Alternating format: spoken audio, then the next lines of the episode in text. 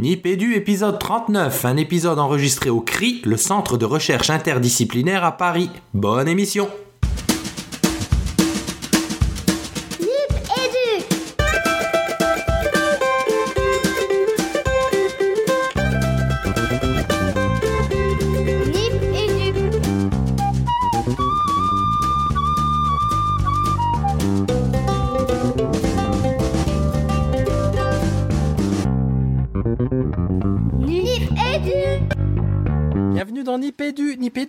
épisode 40, le podcast qui parle École éducation.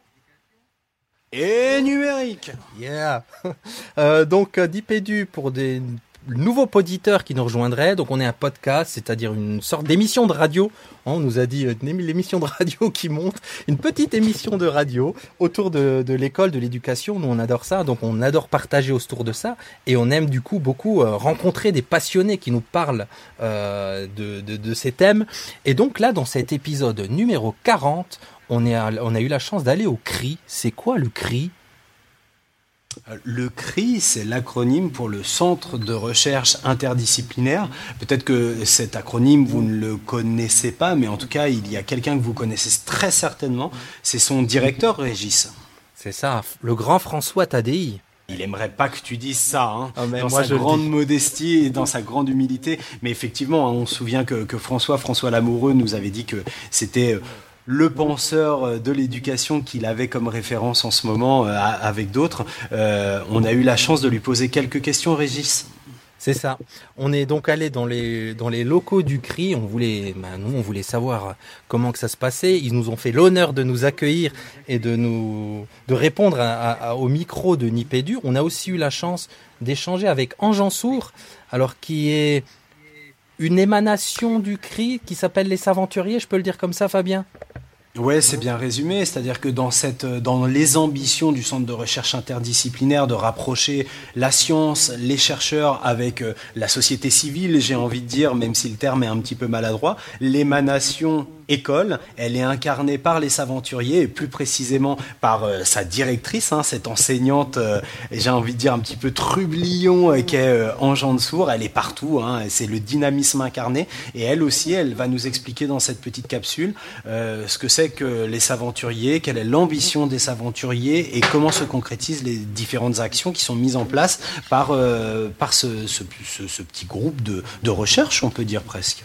Bah c'est ça. C'est ce que moi j'adore dans le CRI. Alors j'étais très impressionné, vous l'entendrez peut-être au micro, hein, de pouvoir échanger avec François Tadei. Mais l'idée, voilà, d'associer des chercheurs et des profs, c'est presque un rêve, quoi. C'est se dire que là, les, les, les deux, les deux se, se tiennent la main et, et le projet autour du CRI et plus précisément des aventuriers, bah c'est vraiment ça. C'est que la recherche apporte son aide à, la classe dans du concret. Et puis le chercheur voit aussi comment fonctionne la classe. Donc on a vraiment une synergie là qui est super intéressante. Moi ça me fait rêver de travailler avec le, avec les aventuriers Fabien Oui, oui, je comprends, je comprends ce rêve, Régis. Euh, Peut-être qu'on pourrait rajouter qu'on parle aussi de d'école de la recherche pour les aventuriers, parce que cette ambition sur laquelle on va, on va mettre quand même une, une définition modeste et certainement euh, un petit peu euh, incomplète, c'est euh, celle de faire des élèves, des élèves véritablement chercheurs. Vous allez voir ce que ça implique au travers des, des interviews de François Tadei, d'Ange Sourd, mais aussi de, de deux collègues qu'on a rencontrés au CRI, Régis. C'est ça euh, Émilie et Magali donc deux saventurières qui ont qui ont testé, ont testé qui ont pratiqué on va dire euh, la, la grande saventure cette année dans leur classe. Donc qui nous apportent vraiment un éclairage intéressant du point de vue enseignant là pour le coup. Euh, Ouais, on a euh, Pardon, on a aussi euh, alors Dai Nguyen, j'espère bien le prononcer Dai, parce qu'on ne le savait, moi je le savais pas, mais le CRI héberge aussi des startups, Fabien.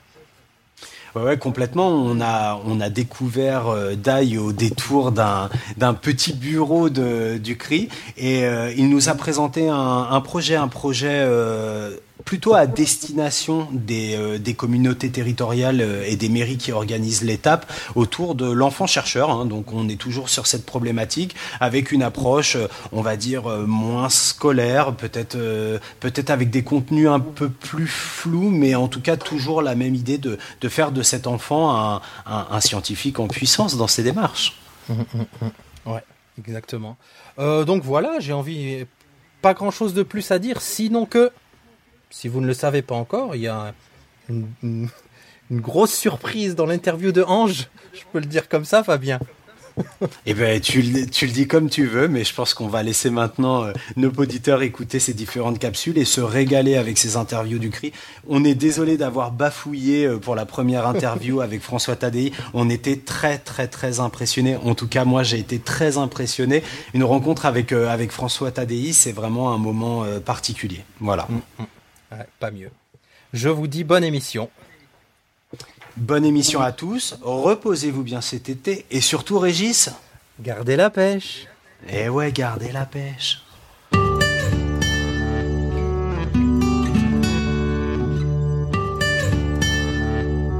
Bon, bien sûr, Régis, c'est complètement défaussé parce qu'on est tous les deux euh, très très émus. On est très émus parce que euh, bah, parce qu'on est dans un cadre euh, vraiment sympa, mais surtout surtout parce qu'on est en compagnie de, de deux personnes qui bah, qui comptent, qui comptent pour nous, qui nous donnent des directions. Et euh, bah, euh, on est notamment avec euh, avec François Tadei qu'on qu'on va laisser se présenter parce que nous on sait qui est François Tadei, mais vous vous ne le connaîtriez peut-être pas. Alors euh, François Tadei, c'est qui? Euh, donc je suis chercheur et j'ai fondé il y a quelques années le Centre de recherche interdisciplinaire, qui est aussi un carrefour de rencontres intéressantes où euh, nous avons le plaisir de vous accueillir aujourd'hui. Alors, euh, on parle du centre de recherche interdisciplinaire. Vous en parlez, François. Qu'est-ce que c'est que le centre de recherche interdisciplinaire? Ben, c'est un lieu où on accueille ceux qui veulent réinventer les manières d'apprendre, d'enseigner, de faire de la recherche à l'heure du numérique et qui souhaitent ensemble co-construire les solutions de demain. Alors, euh, pour, pour le CRI, quels sont ses... Est-ce que vous pouvez nous expliquer un peu sa naissance, ses missions, ses objectifs et ses partenaires? Alors sa naissance, euh, on est parti à l'écoute des étudiants en fait, qui euh, voulaient euh, sortir un peu des sentiers battus, euh, un peu des vilains petits canards, qui souhaitaient euh, pouvoir euh, penser différemment et utiliser euh, les ressources numériques pour euh, explorer euh, d'autres sujets, en particulier aux frontières entre disciplines. Et puis on a démarré autour d'une table qui n'était pas beaucoup plus grande que celle-ci, euh, dans quelques mètres carrés, et ça a doublé euh, tous les 18 mois depuis 12 ans. Donc aujourd'hui on a 6000 mètres carrés et euh, on est effectivement dans un cadre euh, plus, plus agréable encore. Et, euh, mais ce qui compte, c'est fondamentalement les gens qu'on y rencontre. Euh, les gens qu'on y rencontre, c'est des gens qui veulent créer des projets qu'ils peuvent pas facilement faire ailleurs. Et donc, on y accueille euh, des étudiants, des enseignants, des chercheurs, euh, des gens de la société civile, des associations, euh, même des entreprises qui veulent venir ici discuter d'autres manières d'apprendre et, et d'adapter en fait aux défis d'aujourd'hui.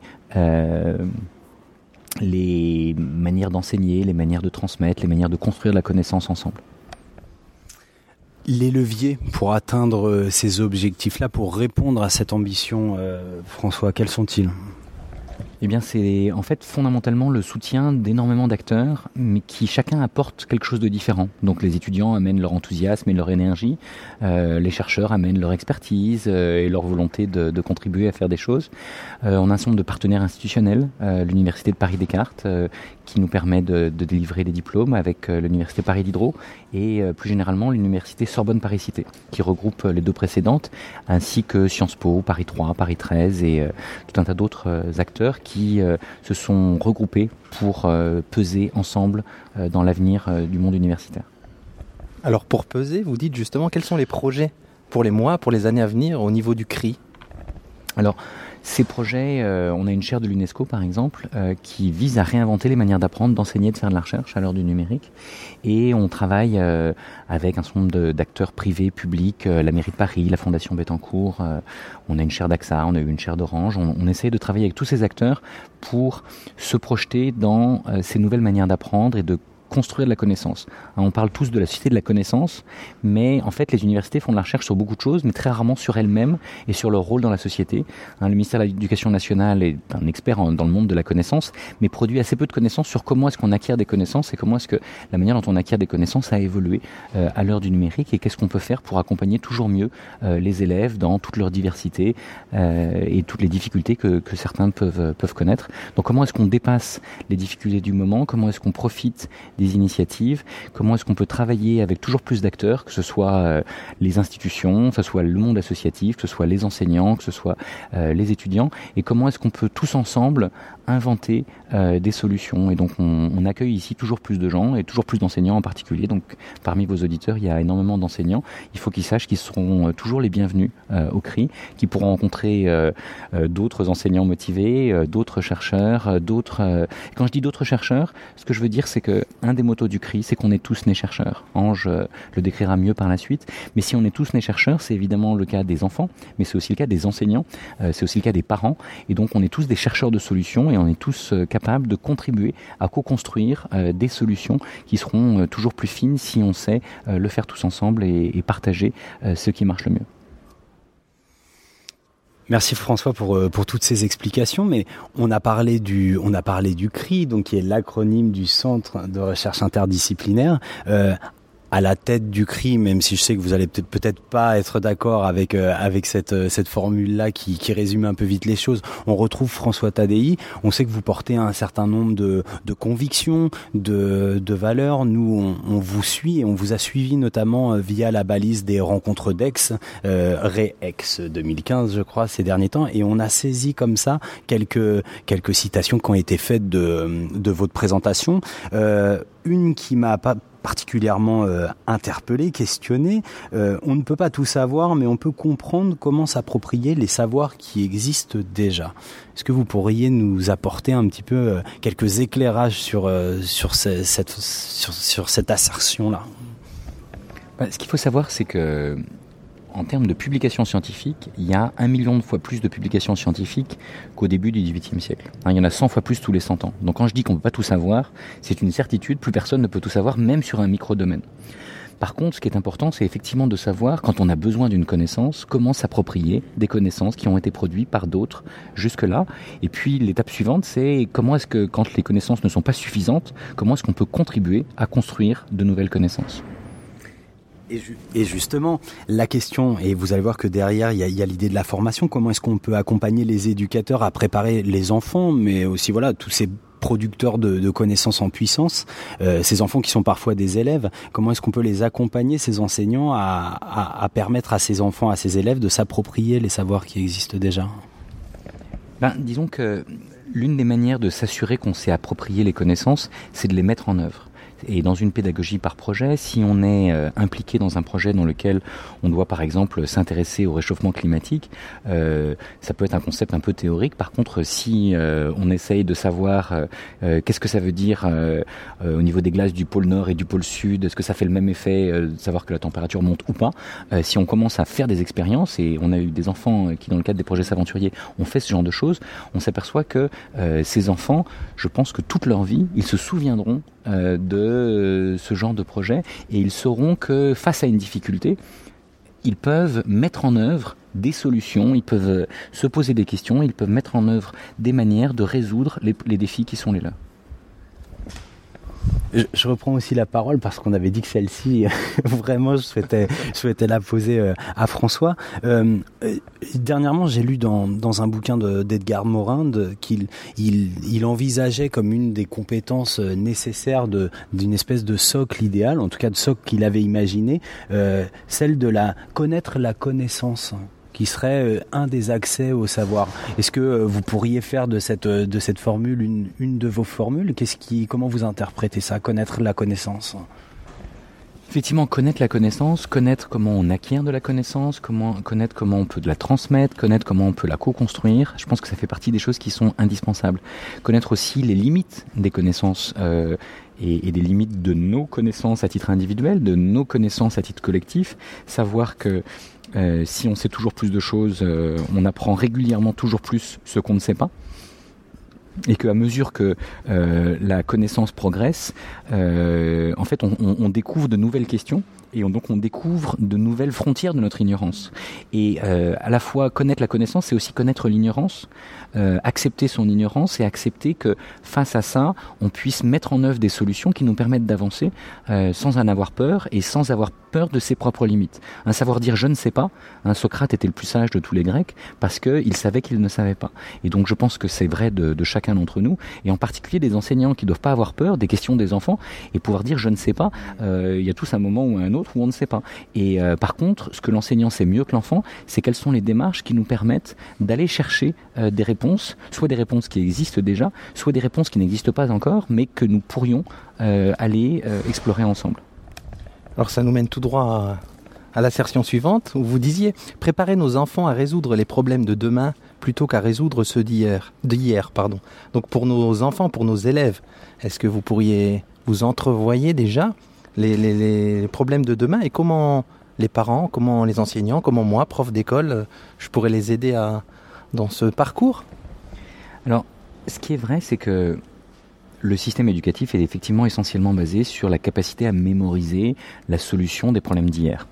Euh, alors ça, euh, pendant très longtemps, ça a bien fonctionné, en particulier tant que le monde d'hier, le monde d'aujourd'hui, le monde de demain se ressemblaient suffisamment pour que euh, ce qu'on a appris des solutions d'hier nous permette de nous adapter au monde de demain. Sauf que, donc ça, ça fonctionnait très bien, tant que le monde ne changeait pas très vite. Or aujourd'hui, on est dans une transition exponentielle dans laquelle les changements vont en s'accélérant. Et la seule chose qu'on sache, hein, ce qui a été dit à Aix par exemple, c'est que euh, la plupart des jobs qui existent aujourd'hui n'existeront probablement pas demain. Parce que des machines, des robots euh, ou une concurrence internationale vont euh, créer un déplacement des compétences nécessaires. Et donc le problème des connaissances d'hier, des solutions d'hier, c'est que les machines les connaissent déjà. Et elles les connaîtront toujours plus. Et toujours plus précisément d'ailleurs. Et donc si la seule chose qu'un enfant sait, c'est les solutions des problèmes d'hier, alors demain, il y a de fortes chances pour qu'il soit remplacé par une machine. Et donc, face à ça, il faut se demander quelles sont les compétences qui sont, un, spécifiquement humaines, donc l'empathie, la capacité à coopérer, à, écouter, à aider les autres. Tout ça, c'est des choses que, que les machines ne savent pas faire, donc il faut savoir développer ces capacités, qui sont pas très développées dans l'école euh, aujourd'hui. Euh, mais parmi les choses que les machines ne savent pas du tout faire, c'est redéfinir une question, et à partir d'une question redéfinie, trouver de nouvelles solutions et de nouvelles manières d'aborder euh, les choses. Et donc là, la créativité, le besoin de travailler ensemble et de coopérer, et donc plutôt que de pour moi, le système idéal, c'est pas celui où on met les enfants en compétition sur les questions d'hier, c'est celui dans lequel on, on permet aux enfants de coopérer pour inventer les solutions de demain. Passionnant, j'adore. Éclairant. Euh, je te laisse la dernière question, Régis. Alors dis-moi, rappelle-moi. On est là. Alors, est-ce que vous pourriez apporter des éclaircissements sur euh, cette phrase? Avec le numérique, les élèves deviennent co-auteurs justement des solutions de demain. Bah, effectivement, l'intérêt du numérique, c'est que quand on donne des devoirs classiquement sur du papier aux enfants, un jour ou l'autre, ils finissent dans une poubelle. Peut-être que c'est seulement à la fin de l'année, peut-être qu'on les a gardés. Moi, je les ai gardés parce que je suis un peu fétichiste, mais la plupart des gens euh, ne les gardent pas et en particulier ne les regardent pas et personne d'autre ne les regarde. Donc, si on veut, euh, dans une économie numérique, une économie de la connaissance, on peut partager ce qu'on a fait. Et donc, quand un enfant contribue à apprendre différemment, peut-être qu'un autre enfant va pouvoir apprendre plus facilement la même chose parce que ils vont euh, échanger euh, sur leurs apprentissages. C'est aussi vrai des enseignants. Quand un enseignant a innové, s'il a documenté son innovation via le numérique, alors un autre enseignant va pouvoir innover plus facilement. Et donc on voit bien que dans cet écosystème de connaissances, il peut y avoir de la coopération si on prend le temps de documenter ce qu'on fait. Et donc, si on veut que les, les jeunes soient des co-constructeurs euh, des solutions de demain, il faut que systématiquement, même s'ils ont fait euh, quelque chose qui semble relativement modeste, ils le documentent pour que d'autres puissent s'en servir et apprendre à leur tour. Et donc, c'est typiquement quelque chose qu'on fait au CRI. On a par exemple des étudiants qui sont intéressés à un domaine émergent qui s'appelle la biologie synthétique. Et bien, ces, sujets de biologie synthétique où ils ont été champions du monde dans une compétition organisée à Boston, ils ont pu euh, créer un MOOC, donc un cours en ligne gratuit, dans lequel ils ont essayé de transmettre la passion qu'ils avaient pour ce sujet à des lycéens. Et simplement comme nos étudiants étaient internationaux, ils l'ont fait en anglais. Eh bien, ce sont des lycéens qui, avec leurs enseignants, ont traduit euh, ces contenus d'anglais en français. Donc ils avaient appris quelque chose et la meilleure manière de montrer qu'ils avaient appris quelque chose, c'était de faire quelque chose qui soit à nouveau accessible à d'autres. Et puis ils ont participé à, un congrès euh, scientifique euh, dans le cadre des aventuriers, quand je pourrai détailler. Et dans ce cadre-là, ils ont à nouveau documenté ce qu'ils ont fait pour que d'autres puissent le faire à nouveau. Et donc on voit bien que dans ce contexte-là, plus des gens savent des choses, plus ils innovent, plus ils apprennent, plus d'autres vont pouvoir le faire à nouveau. Bon, je crois qu'on a des collègues qui doivent être sur la préparation des projets pour la rentrée euh, 2015. On vous donne quelques pistes à intégrer hein, pour que vous soyez sur une efficience pédagogique euh, presque visionnaire, parce qu'on a partagé euh, la vision de François Tadei sur euh, sur l'école et sur l'apprentissage, et on lui rem- on le remercie vraiment d'avoir consacré à Nipédu ces quelques minutes qu'on sait précieuses. Merci beaucoup François pour ce moment. Merci à vous. Grand merci. Merci.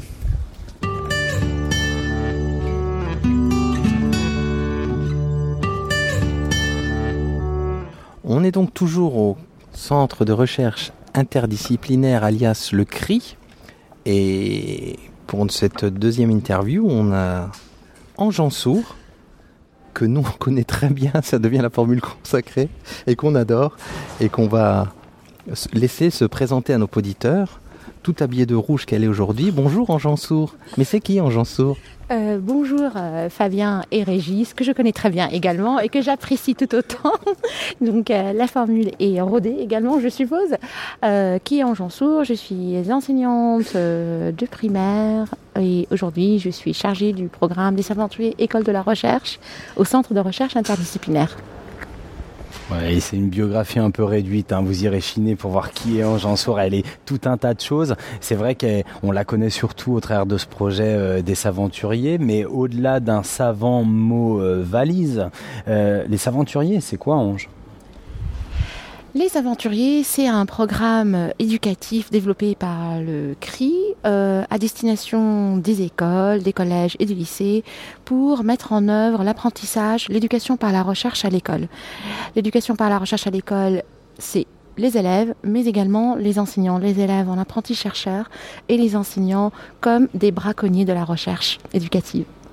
Ah, Une expression qu'on adore, hein, qu'on a replugué plusieurs fois, je crois, les braconniers. Euh, quelles sont les actions justement des aventuriers et leur partenariat Euh, les aventuriers se déclinent en trois domaines d'action. Euh, premièrement, les, euh, le périscolaire, c'était le début historique comme un terrain de prototypage et d'expérimentation éthique, euh, dans la mesure où il n'y a pas d'enjeu d'échec ou de réussite scolaire, et l'enjeu, c'est d'offrir à des élèves de tout horizon social euh, un accès au monde de la recherche tel qu'il se pratique aujourd'hui.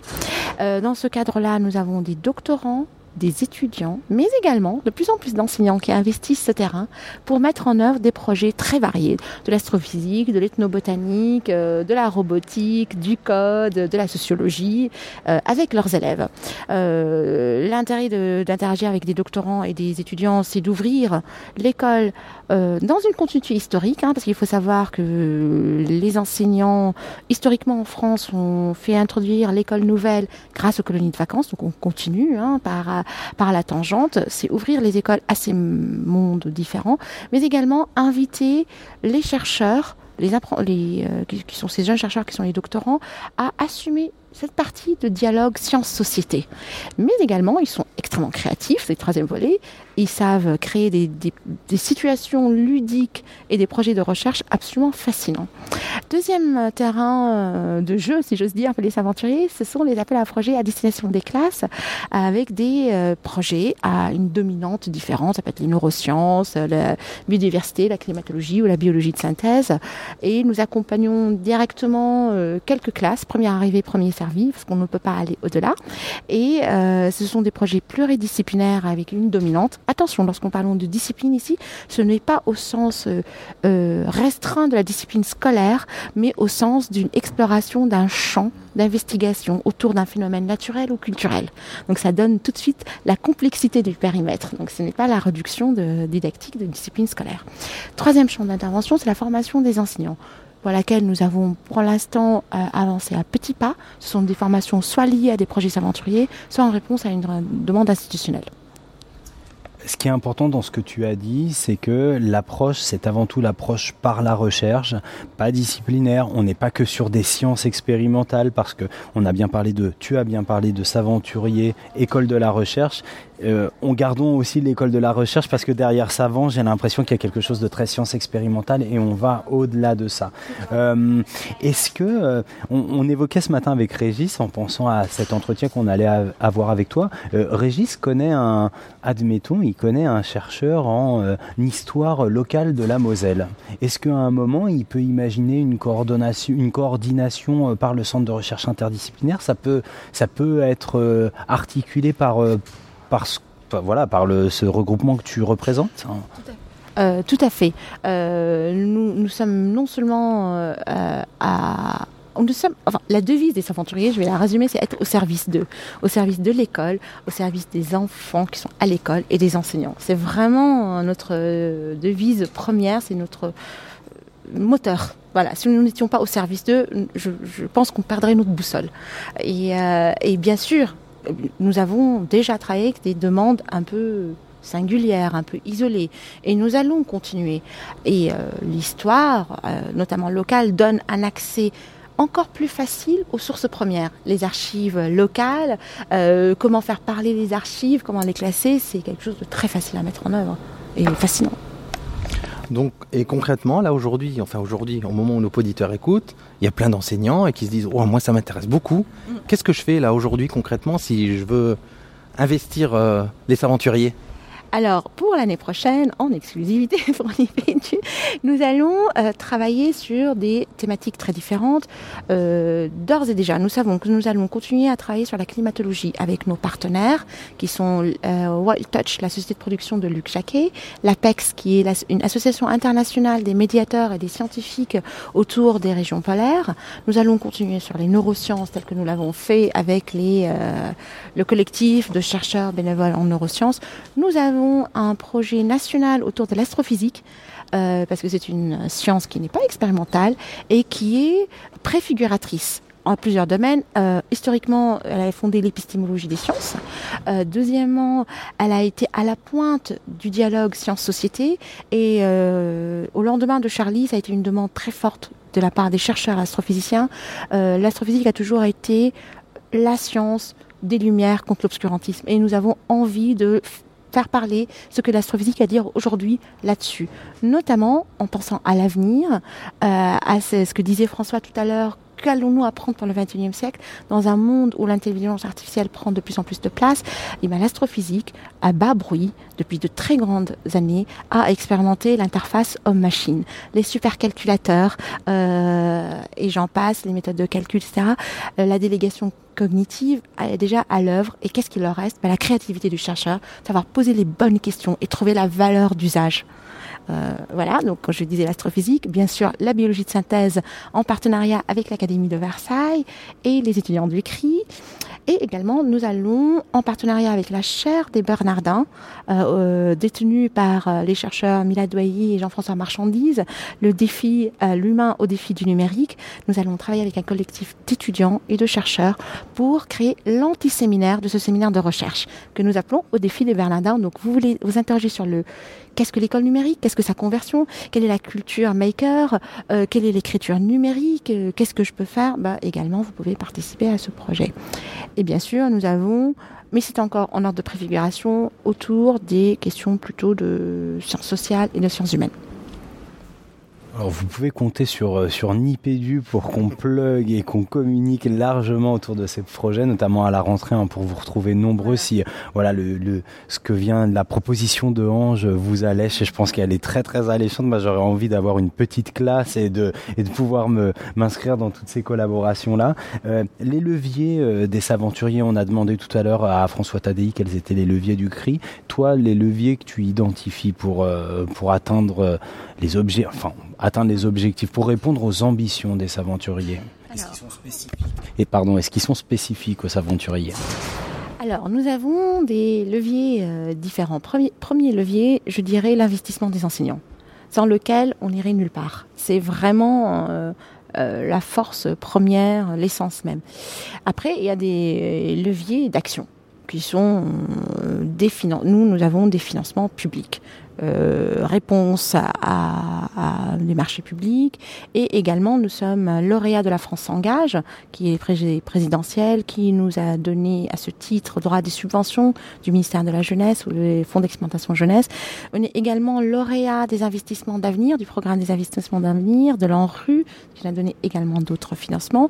C'est et également, nous avons du mécénat d'entreprise à petite échelle pour l'instant avec l'entreprise Thales. Pourquoi je parle de ce côté-là? Parce que le monde des enseignants, euh, je connais les écoles, de part de mon expérience, de par les collègues, nous manquons de moyens et ces moyens-là, nous les mettons toujours au service d'eux. Cela nous permettra notamment d'agrandir l'équipe qui pour l'instant est toute petite, nous sommes trois et euh, voilà, euh, je suis très ravie d'accueillir Fabien, notamment dans notre équipe, qui va être l'ingénieur de formation des aventuriers. Euh, Big up. Ah bon Tu m'avais caché ça Bah, je Quoi peux- Je peux pas tout te dire. euh, ah bon, tu n'es pas une tombe à secret, Régis Non, euh, parce que pour démultiplier les leviers d'action, nous ne pouvons pas nous contenter uniquement de déployer des projets dans les classes. Il faut développer deux axes fondamentaux qui sont la formation des enseignants, initiale et continue, et les projets de recherche. Euh, et euh, nous allons donc pouvoir agrandir l'équipe avec Fabien, avec d'autres personnes qui seront plus fléchées sur de la recherche-action, de, de l'évaluation du dispositif. À ce titre, nous avons une équipe de chercheurs euh, pilotée par Stéphanie Morel qui va évaluer l'impact à la fois des projets de classe et euh, la plus-value des formations euh, offertes par les aventuriers. Alors, peut-être qu'on va aller du, du côté de. Tu, tu connais un petit peu le déroulement de Nipédu, Ange D'inspiration, coup de cœur, coup de gueule? T'as quelque chose à nous proposer? Une inspiration de, de- du terrain? Par exemple. euh, des enseignants que j'ai pu rencontrer toute cette année. Je, ne pourrais pas singulariser un, c'est impossible. Mais ils, nous ont apporté, ils apportent toujours, j'y pense tout le temps. Et en fait, euh, le vrai coup de cœur, c'est que j'ai de la gourmandise pour l'année à venir. C'est vraiment ça, c'est que jamais rassasié. Je peux vous dire que ça se lit dans ses yeux. Ouais, ça pétille. Oui, cette rubrique, elle est plutôt dédiée aux émissions qu'on appelle les émissions maison. On te pose la question comme ça, donc une inspiration. Et derrière, euh, il peut y avoir aussi une espèce de, de coup de cœur, coup de gueule. Moi, j'ai envie de d'aller te chercher euh, là tout au fond d'Ange Sourd parce que là, tu, voilà, on te voit sémillante, pétillante, enthousiaste. Mais moi, j'ai envie de savoir, euh, voilà, si tu avais un un petit coup de que- un petit coup de gueule plutôt. Voilà pour cette année ou ou depuis que tu as un petit coup de griffe, un petit coup de patte de velours peut-être. À toi de l'habiller comme tu le souhaites. Pour savoir qu'est-ce qui te voilà, qui te fait un petit cœur en ce moment ou qui t'a qui a pu te faire tiquer ces derniers temps. Alors, de l'expérience directe que je peux avoir auprès des collègues qui sont engagés dans les aventures et à côté, c'est que le surinvestissement et la créativité en classe ne sont pas toujours récompensés à leur juste titre. Et ça, c'est quelque chose qui est dommage. Dommage et préjudiciable. On n'a pas, en- on a envie de s'engager pour l'éducation publique. On n'a pas envie d'aller voir ailleurs. Et on n'a pas envie que l'éducation publique se tire une balle dans le pied. Donc, euh, Régis il rigole, il me regarde. Non, on avait ce débat juste avant, donc voilà, c'est rigolo. C'est plus un, comme on dit dans ces cas-là. C'est ça. Ange, un énorme merci. Et bon, on se retrouve tout à l'heure pour d'autres capsules avec des aventuriers, justement. des enseignantes. Enseignante et enseignant peut-être. Non, que des enseignantes. Ça c'est on bah on s'est réjoui de cette nouvelle donc euh, uniquement avec des enseignantes. L'enseignant, il est parti en vacances. Euh, d'accord. Ah oui, c'est ça et notamment Marie-Camille qui nous doit une capsule. Exact. Allez. Et puis deux enseignantes qui ne sont pas sur Twitter, qui ne sont nulle part de visibles, mais qui sont absolument extraordinaires. Donc ça va être vraiment une découverte. Voilà un bon teaser. Merci Ange. Merci à vous deux.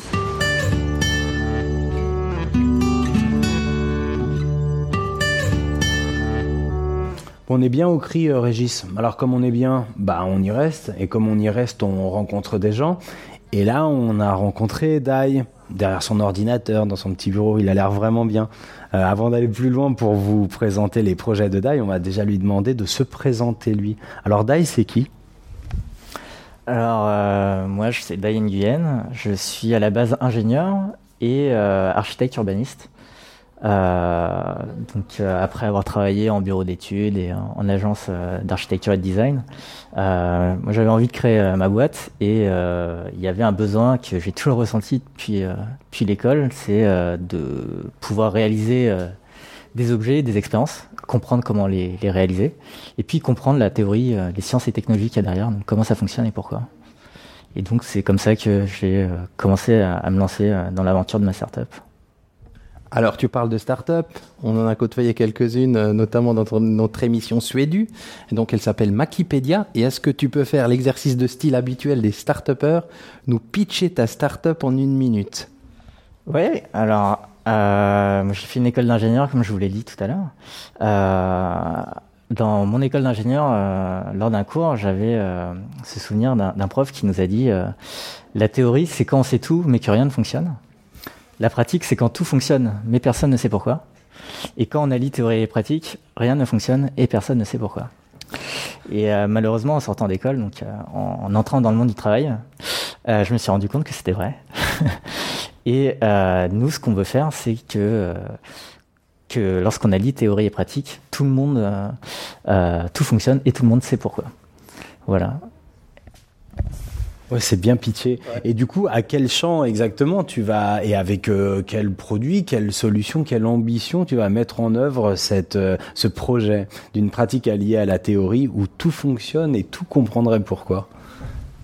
Alors, euh, pour le coup, on a développé un- une plateforme, une plateforme de tutoriel euh, du do-it-yourself, des activités pratiques, qui permet de réaliser un objet pas à pas comme une recette de cuisine, un objet ou une expérience, et, euh, et de comprendre à chaque étape les sciences et technologies qu'il y a derrière, donc comment ça fonctionne et pourquoi.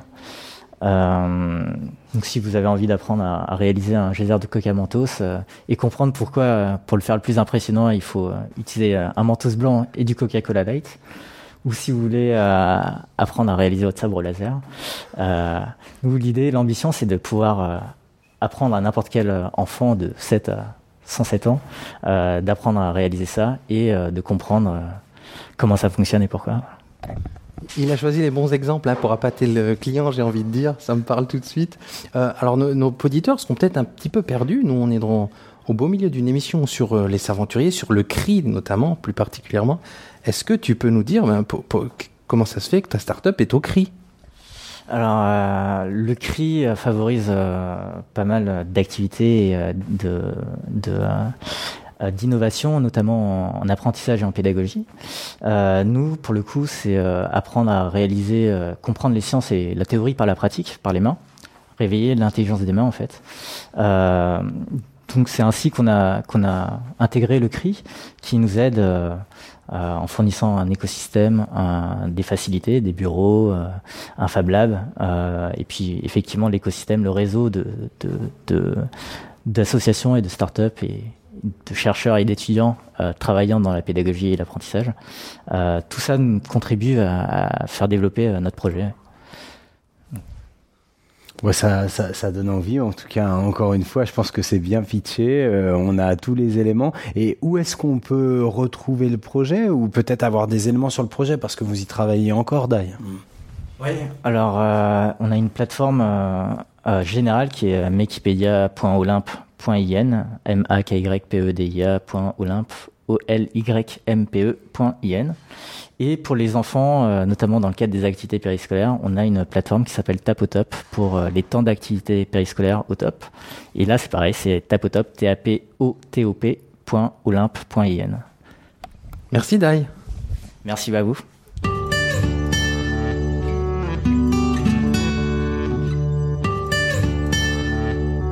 Donc toujours au cri.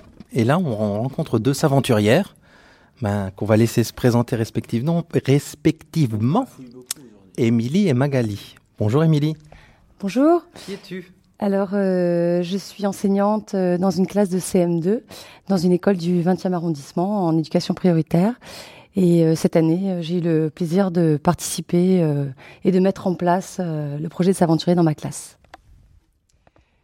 Je suis Magali, je suis enseignante en CM1, CM2 dans une école de, euh, de Courbevoie et j'ai eu euh, connaissance du projet S'aventurier des glaces euh, en mois de décembre et comme mes élèves étaient partants quand je leur en ai parlé, bah, nous nous sommes lancés là-dedans tout le reste de l'année. Alors, deux s'aventurières avec des projets de s'aventurier, mais au fait, qu'est-ce que c'est qu'un projet s'aventurier Et très concrètement, en quoi ça a pu consister dans chacune de vos classes? Émilie, peut-être? Alors, euh, je cherchais un, projet euh, qui euh, me permette de travailler euh, de manière transversale au sein de ma classe. Et je suis tombée par hasard sur les Saventuriers des Glaces.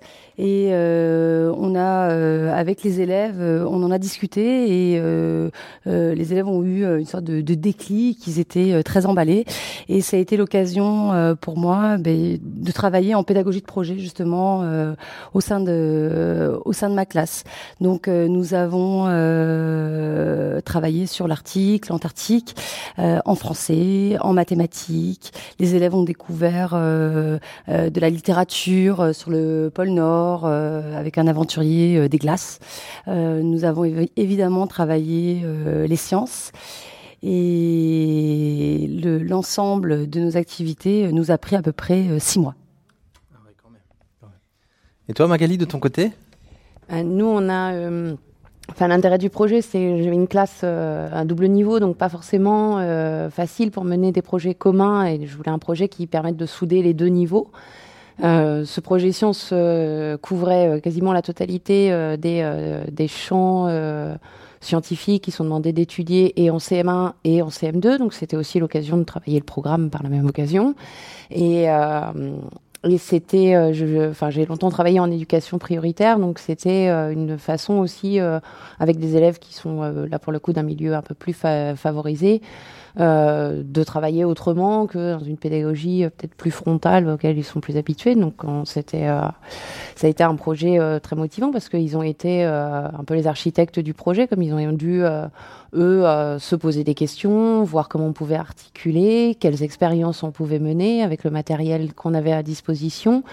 Euh, C'était amusant aussi de- d'échafauder des hypothèses en voyant que parfois euh, ben, ça réussissait pas, que on s'est posé des défis techniques aussi sur euh, comment est-ce qu'on pouvait faire.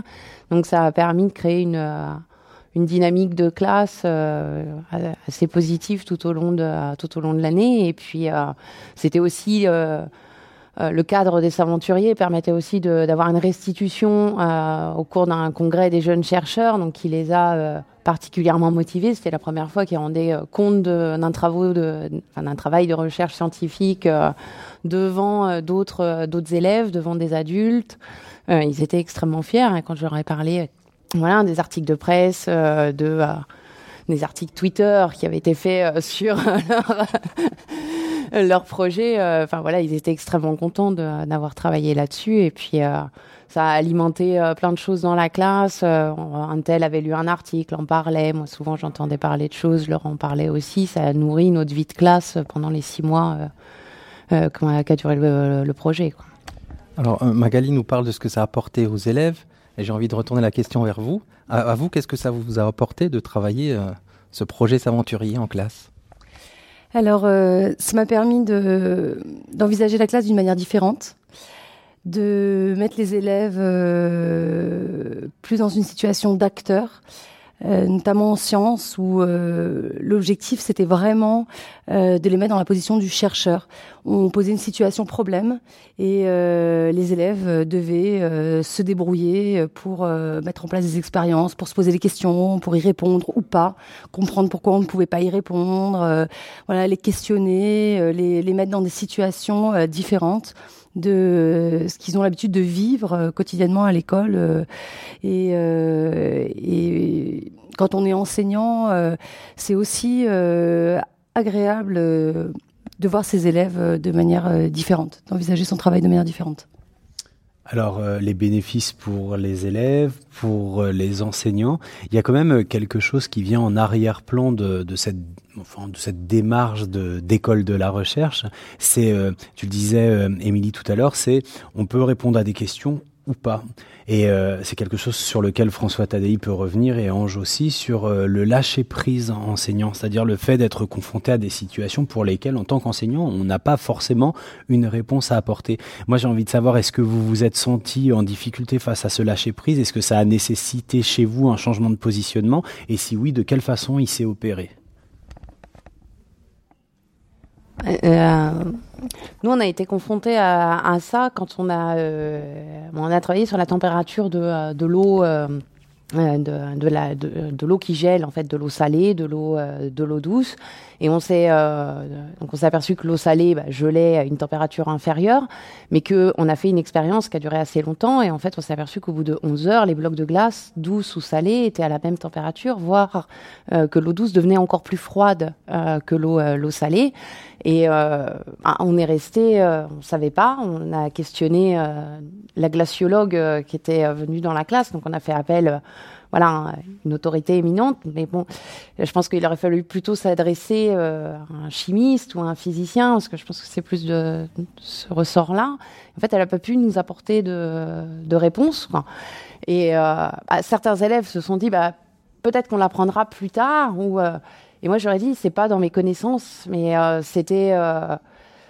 Finalement, c'était, euh, je pense, euh, intéressant pour eux aussi de voir que moi, parfois, euh, j'ai pas de, j'ai pas de réponse à leur apporter et je peux pas parce que c'est au-delà de, mon champ de, de compétences et euh, et pour le coup, on s'est senti peut-être à égalité et puis face à un nouveau problème, voilà, que là pour le coup on n'a pas pu résoudre, mais si on avait eu peut-être plus de temps, on aurait peut-être cherché d'autres personnes qui, possédaient la clé. Donc c'est aussi une façon, je pense, pour les élèves de voir euh, leur maîtresse autrement que nous aussi en tant qu'adultes, on peut être confrontés parfois à des problèmes et que euh, on n'a pas forcément de réponse et qu'on est dans la même situation qu'eux. Il faut qu'on cherche. Euh, là, les pistes sont les mêmes pour eux comme comme pour nous. Quoi. Faire faire appel à des gens compétents, à des gens qui ont la connaissance, mener des expériences, mais là on ne voyait pas trop lesquelles. donc. Tous chercheurs, comme disait François Tadei ce matin. L'élève chercheur, l'enseignant chercheur, le chercheur chercheur. Toi, de ton côté, Émilie? Ça a été euh, difficile de les, euh, pour moi euh, personnellement en tant qu'enseignante, euh, de me mettre dans une position euh, un peu euh, en retrait. euh, voilà, on lance euh, une situation et voilà, il faut les laisser faire. Et au début, notamment, j'ai eu du mal à me, me retenir d'intervenir pour leur donner des pistes. il a fallu, voilà, changer les habitudes et, et au fur et à mesure, on gagne, on, leur fait confiance. Il faut apprendre à, leur faire confiance et, et j'ai j'ai été vraiment surprise et certains élèves, notamment en difficulté, euh, m'ont montré des facettes inconnues euh, et euh, ils se enfin ils se sont euh, révélés. Vraiment, j'ai eu des élèves euh, et particulièrement ceux en difficulté qui se sont euh, révélés et ça a été vraiment euh, très enrichissant. J'ai peut-être encore une question qu'on n'a pas posée, c'est sur l'accompagnement que proposent les aventuriers concrètement dans la classe. Donc vous avez parlé d'un chercheur, mais qu'est-ce qu'il y a d'autre? Bah, c'était, euh, enfin, moi j'ai déjà fait plein de projets dans mes classes. C'est la première fois que je faisais un projet encadré euh, par, euh, disons, une association. j'ai beaucoup apprécié d'avoir un projet avec des personnes ressources qui étaient là à tout moment si j'avais besoin. Après, j'ai plus ou moins fait appel, mais ne serait-ce qu'en début, au mois de janvier, au tout début du lancement du projet, la formation qui était offerte, alors, ou sur place ou par Skype. Moi, je ne pouvais pas me déplacer. j'ai trouvé ça génial d'avoir pensé. À ce moyen-là, euh, c'est euh, extrêmement rassurant de se, de se dire qu'on se lance dans un projet, qu'on a un objectif, il va falloir qu'on rende quelque chose, mais qu'en même temps, on a des personnes qui sont là pour nous accompagner tout au long. Euh, et euh, voilà, ne serait-ce que petit mail, est-ce que ça va, est-ce que vous avez besoin, euh, voilà, de mettre à disposition un chercheur. En plus, c'est euh, c'est génial, quoi.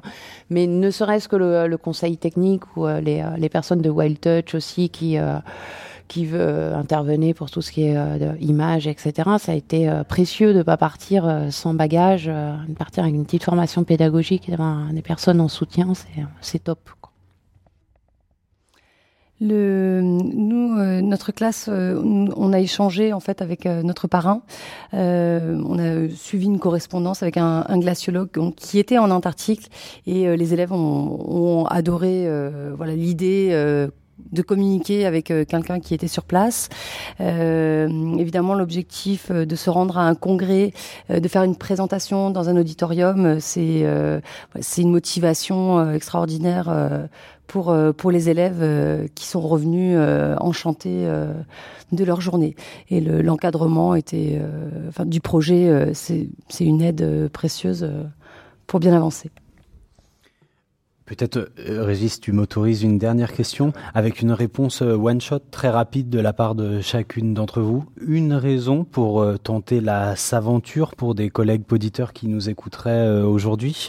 Une raison pour le prof personnellement et pas pour les élèves, c'est important, c'est c'est de pouvoir mener un projet en étant accompagné. Je trouve ça précieux pour un enseignant parce que c'est souvent, ça peut être souvent un frein pour euh, des collègues.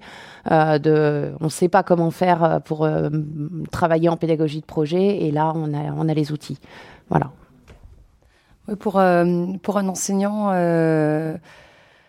l'idée euh, bah, de se lancer dans une pédagogie de projet euh, et de euh, par rapport à ses élèves d'intéresser voilà de, de, lancer ses élèves dans un projet. Et je pense que pour quand on a besoin de lancer une dynamique pour sa classe c'est c'est une super idée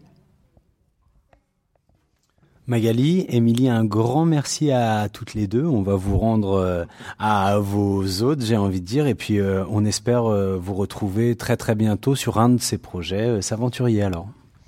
Merci les filles. Merci. Concernant les entrevues que vous allez entendre maintenant, elles ont été enregistrées par Fabien au CRI au mois de février lors de l'invitation donc par le CRI du pôle numérique de l'Académie de Créteil. Euh, comme ces entrevues n'ont jamais été diffusées et qu'elles complètent plutôt bien cette émission, bah, il nous a semblé judicieux de vous les refaire écouter ici. Et donc on vous laisse écouter la suite. Alors ce matin, on a beaucoup de chance parce qu'on est avec toute l'équipe du pôle numérique invité au, au, CRI, donc au Centre de recherche interdisciplinaire à Paris, sur l'invitation de François Tadei et d'Ange Sourd des Aventuriers. On a eu euh, tout un tas de présentations ce matin autour de, de projets dans le cadre du CRI super intéressant. Et j'ai la chance d'avoir avec moi euh, Raphaël, mais euh, Raphaël, il va d'abord se présenter pour que vous ayez une idée bien précise de ce qu'il fait au sein du CRI. Raphaël. Alors, je suis en première année de thèse dans l'école doctorale du CRI. Et euh, mon travail se centre sur les jeux vidéo d'apprentissage. Et en particulier, je développe depuis un an et demi un jeu vidéo qui s'appelle HeroColi et qui est un jeu pour apprendre la biologie de synthèse. Ok, merci Raphaël. Bon, on connaît bien les serious games, hein, il y en a de plus en plus. Moi, ce qui m'a intéressé dans ta présentation de ce matin, c'est que tu as un petit peu, euh, on va dire, euh, séparé le bon grain de livret numérique parce que tu as une vision assez précise de ce que peut être un bon jeu sérieux ou un bon jeu pédagogique. Je sais pas, tu vas nous préciser cette terminologie de quelque chose qui serait moins efficace dans le cadre d'un apprentissage euh, actif. Alors en fait, ce que j'identifie comme un mauvais jeu éducatif, c'est un un jeu qui se focalise ou bien trop sur euh, l'aspect amusant, ou bien trop sur l'aspect apprentissage. En fait, ce qu'il faut, c'est un cœur vraiment amusant et par-dessus greffer des connaissances très précises. C'est-à-dire, j'ai cité deux exemples de jeux qui, euh, qui, ont raté leur objectif. Par exemple, Sport, qui est un jeu amusant, mais qui euh, véhicule de mauvaises idées en biologie.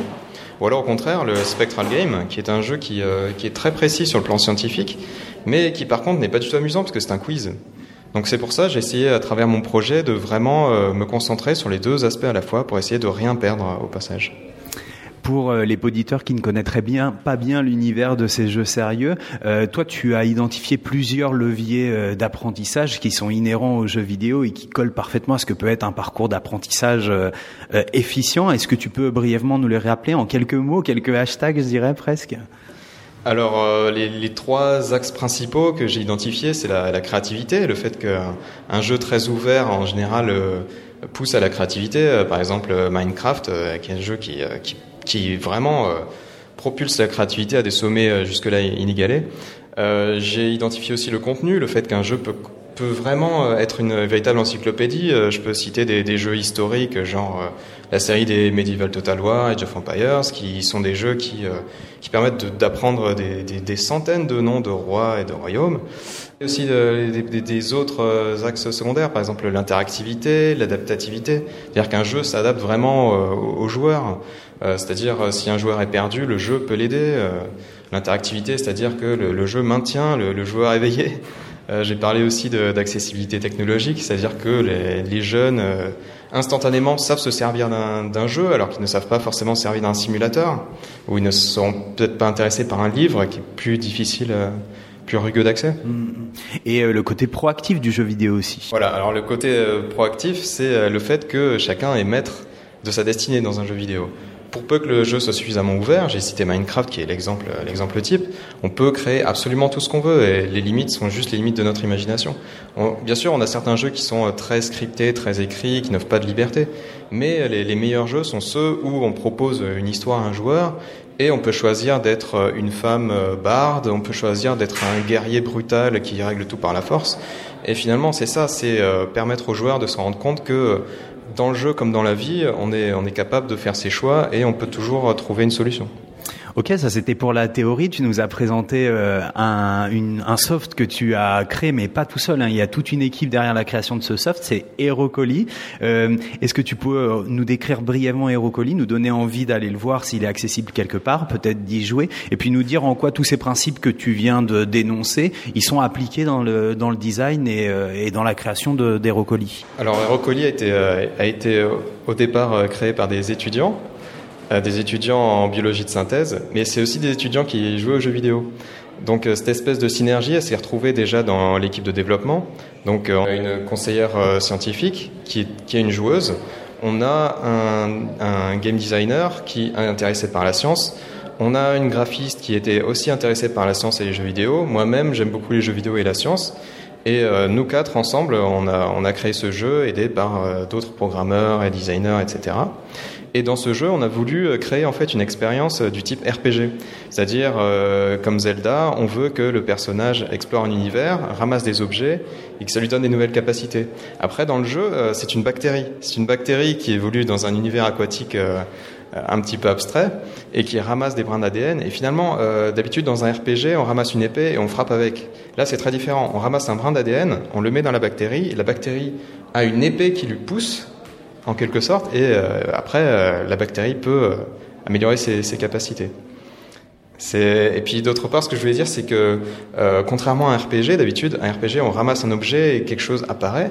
Là, on a créé un simulateur scientifique derrière qui simule les concentrations en molécules. C'est-à-dire que c'est pas juste on met un brin d'ADN et une habilité apparaît, c'est on met un brin d'ADN, de nouvelles réactions chimiques apparaissent à l'intérieur de la bactérie et des phénomènes apparaissent, c'est-à-dire la bactérie se déplace plus vite, par exemple.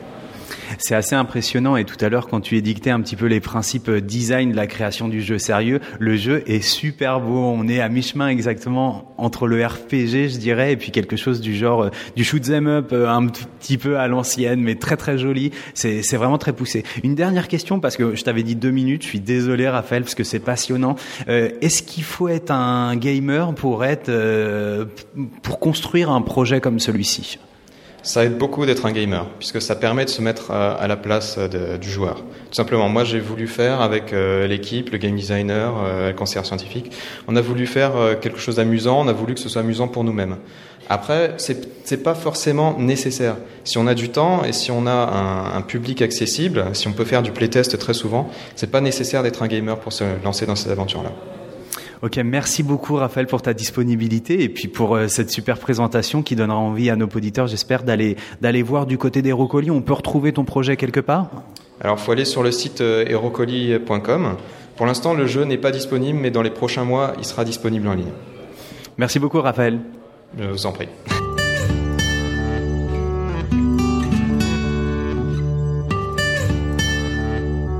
Alors on est toujours euh, ce matin, on est le, le 3 février, hein, c'est bien ça, on est toujours dans les locaux du CRI, donc du Centre de recherche interdisciplinaire euh, à Paris. J'ai la chance euh, d'être avec Temkin qui nous a fait une petite euh, une petite présentation ce matin de, des projets qu'il qu'il conduit et qu'il pilote au, au sein du CRI. Mais avant de parler plus longuement de ces projets, on va peut-être demander à Temkin de se présenter. Alors Temkin, c'est qui?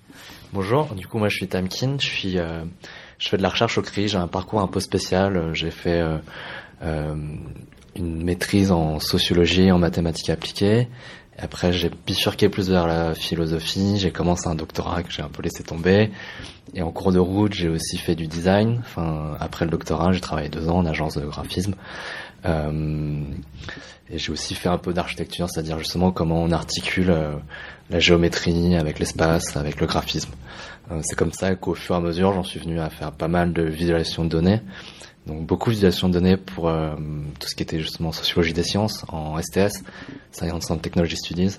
Donc là, on fait beaucoup de cartographie du milieu scientifique euh, pour savoir qui sont les acteurs, quels sont les instituts, euh, quels sont les articles les plus lus, etc. il y a quelques usages qui commencent à apparaître sur, par exemple, à la Commission européenne, comment allouer des fonds. c'est pareil pour la NSF, c'est un outil qui est très utilisé en économie des politiques scientifiques.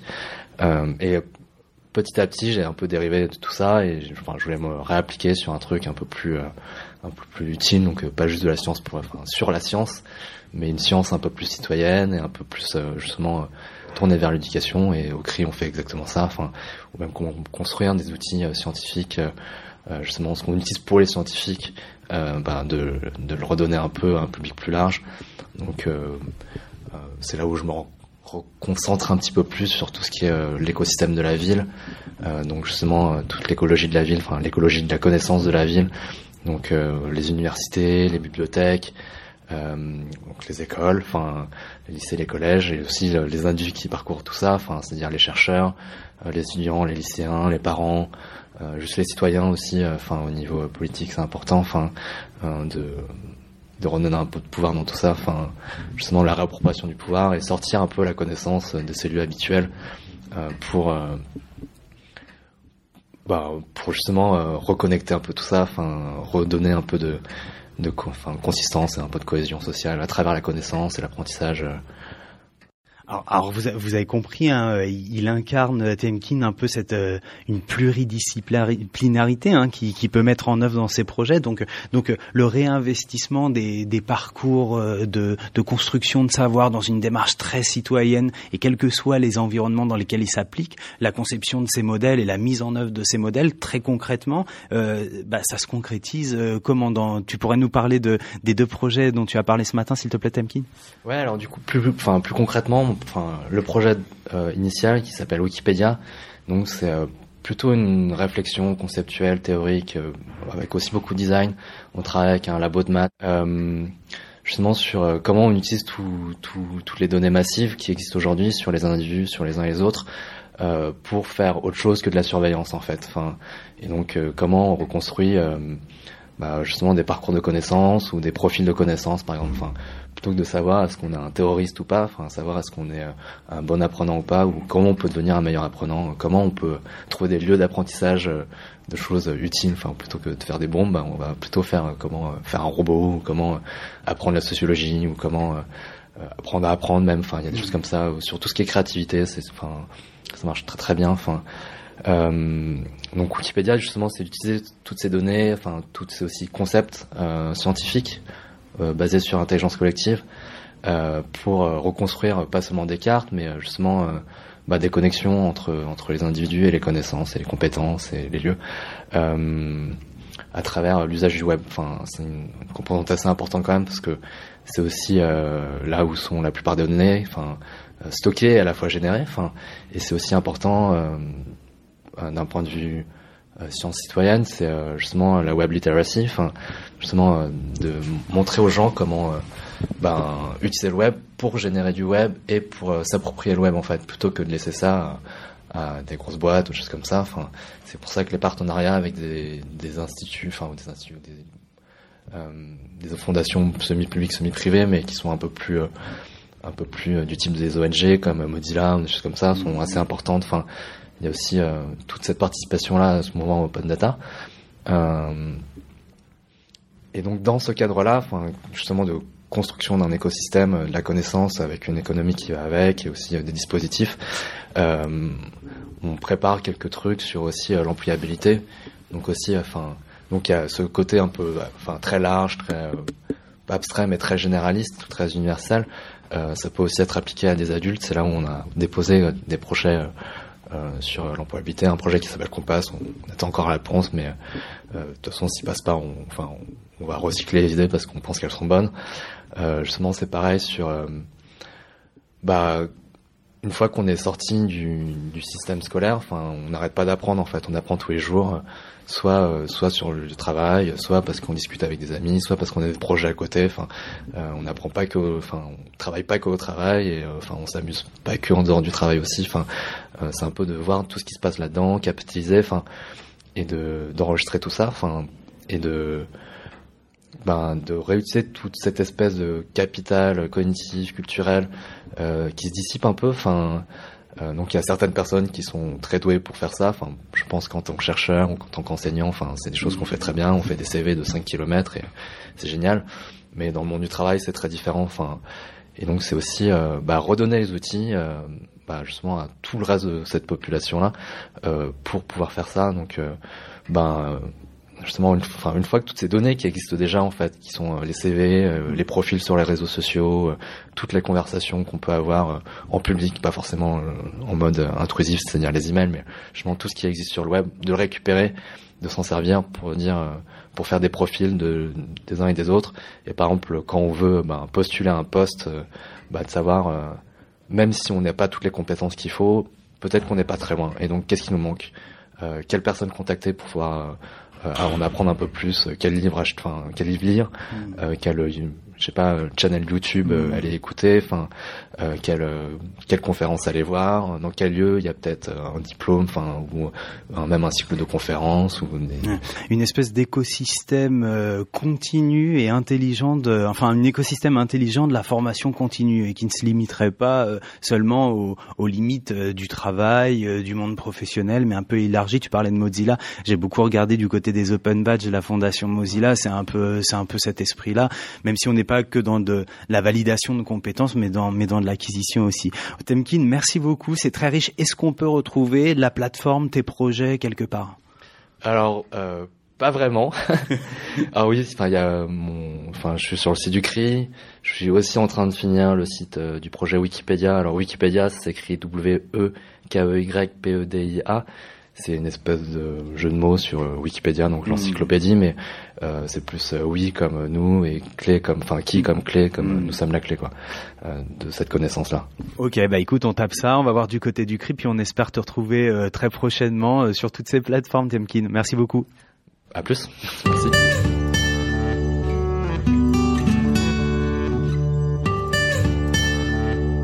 Toujours au CRI, alors au CRI ce matin, on a découvert un, endroit un petit peu euh, fabuleux, merveilleux, qui peut nourrir beaucoup de fantasmes. En tout cas, moi, il me fait vraiment rêver. Euh, cet endroit, c'est pas moi qui vais en parler, bien sûr. Euh, j'ai avec j'ai avec moi Kevin qui nous a fait la présentation de cet endroit. Avant de parler de l'endroit, on va peut-être d'abord parler de lui. Kevin, qui est-ce que tu es? Moi, c'est Kevin Lost. Je suis post-doctorant ici et je travaille pour Saventurier aussi pour l'Open Lab. Donc, qu'est-ce que c'est l'Open Lab? L'Open Lab, c'est un laboratoire de fabrication numérique que qu'on peut appeler un Fab Lab aussi, mais on préfère appeler l'Open Lab parce que euh, on essaie d'encourager les gens à faire de l'open science, open data, et euh, on a envie de montrer toute cette dimension d'ouverture plutôt qu'une dimension de service où on viendrait fabriquer quelque chose en fait. Alors, on n'a que le, que le son. Hein, nos auditeurs n'ont pas l'image. Concrètement, est-ce que tu pourrais décrire euh, cet espace de fabrication, cette fabrique qu'est l'Open Lab? Alors, euh, bah, en fait, c'est pas grand chose. C'est juste une petite salle euh, a, qui a été mise à notre disposition. Du coup, c'est complètement réplicable dans d'autres endroits. Et dedans, on a différentes machines, donc des imprimantes 3D. Donc une qu'on a une euh, achetée commercialement, et une qu'on a fabriquée nous-mêmes, qui s'appelle une RepRap, et qu'on a fabriquée euh, pour euh, vraiment pas cher, pour euh, 300 euros, 400 euros, et qu'on peut même fabriquer à partir de vieilles imprimantes euh, récupérées. Il y a des gens en Afrique qui font ça, qui récupèrent des, vieilles imprimantes pour fabriquer des imprimantes 3D. Euh, on a aussi un laser cutter, qui est une machine pour découper du matériau et graver du matériau. On peut découper, graver tout matériau sauf du métal et euh, ce qui permet très rapidement de passer d'un dessin en 2D à un, objet. euh, par exemple, pour faire une boîte, c'est parfait parce que ça prend pas beaucoup de temps comparé à l'impression 3D.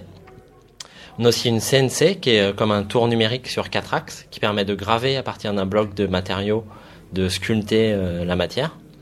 Et on a une nouvelle imprimante 3D qui marche par stéréolithographie et qui permet d'avoir de, de faire l'impression 3D mais de vraiment très haute résolution.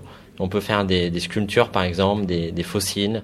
Mais euh, le, seul petit euh, inconvénient, c'est que les matériaux sont un peu chers pour euh, cette fabrication, parce que c'est sensible, c'est photosensible, donc c'est un peu plus cher. Qu'est-ce qu'on a d'autre comme outil? On a tout ce qu'il y a pour faire de l'électronique, de la soudure, même de la soudure en surface que normalement on devrait sous-traiter à une usine. Et ça, on peut le faire ici. On a aussi de quoi faire des PCB, euh, qui sont les circuits imprimés, et un peu de découpe de bois euh, classique d'atelier.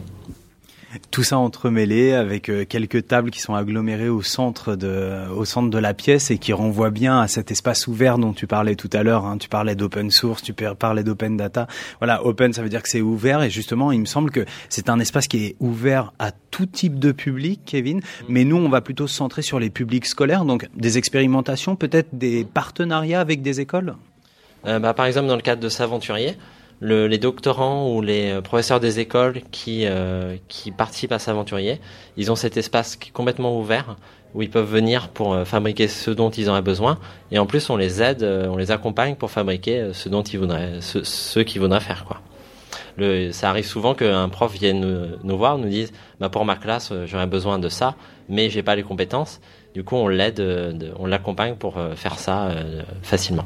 Ça donne vraiment envie. On va aller au plus proche du concret pour que tu puisses nous donner encore plus envie et donner envie à nos, à nos auditeurs enseignants qui, nous écoutent.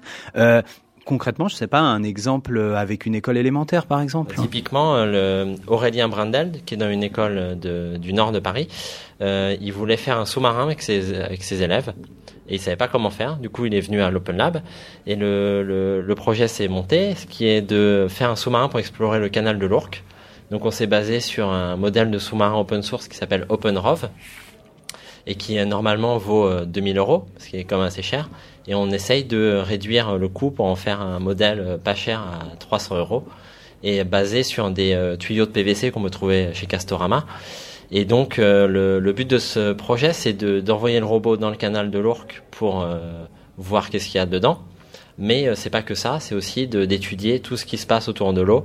Qu'est-ce qu'il y a dans l'eau, pourquoi on va pas voir l'eau, qu'est-ce enfin pourquoi on va pas pouvoir voir dedans, qu'est-ce qu'il y a comme micro-organismes? Et donc euh, il a aussi un partenariat avec un chercheur en écologie qui l'aide à, à, analyser le, les prélèvements qu'ils font là-bas. Et là, on voit vraiment comment le, le, nom du dispositif de s'aventurier, il prend toute sa dimension parce qu'il y a vraiment une aventure de la recherche qui est menée par les élèves sous le pilotage de l'enseignant avec la collaboration de services du CRI euh, comme le tien. Justement, euh, tu, tu sais un peu quelle est la place des élèves dans ce projet concrètement? Comment se fait le lien Alors, je dirais directement entre élèves et Open Lab? Il euh, n'y a pas trop de lien directement entre élèves et Open Lab, c'est plus élèves et doctorants en fait. Et euh, l'Open Lab, dans ce cas-là, est comme un outil et le disparaît, euh, disparaît dans le projet. Quoi. Le, mmh. Ce qui est le plus important, c'est le projet et le doctorant. Et c'est ce qu'on veut surtout, c'est que derrière ça, les enfants voient que la technologie, c'est pas euh, c'est pas compliqué ou c'est pas inaccessible, et que n'importe qui, même si le doctorant ne sait pas euh, faire un, un robot, qu'ensemble, ils vont essayer de, de, trouver comment faire.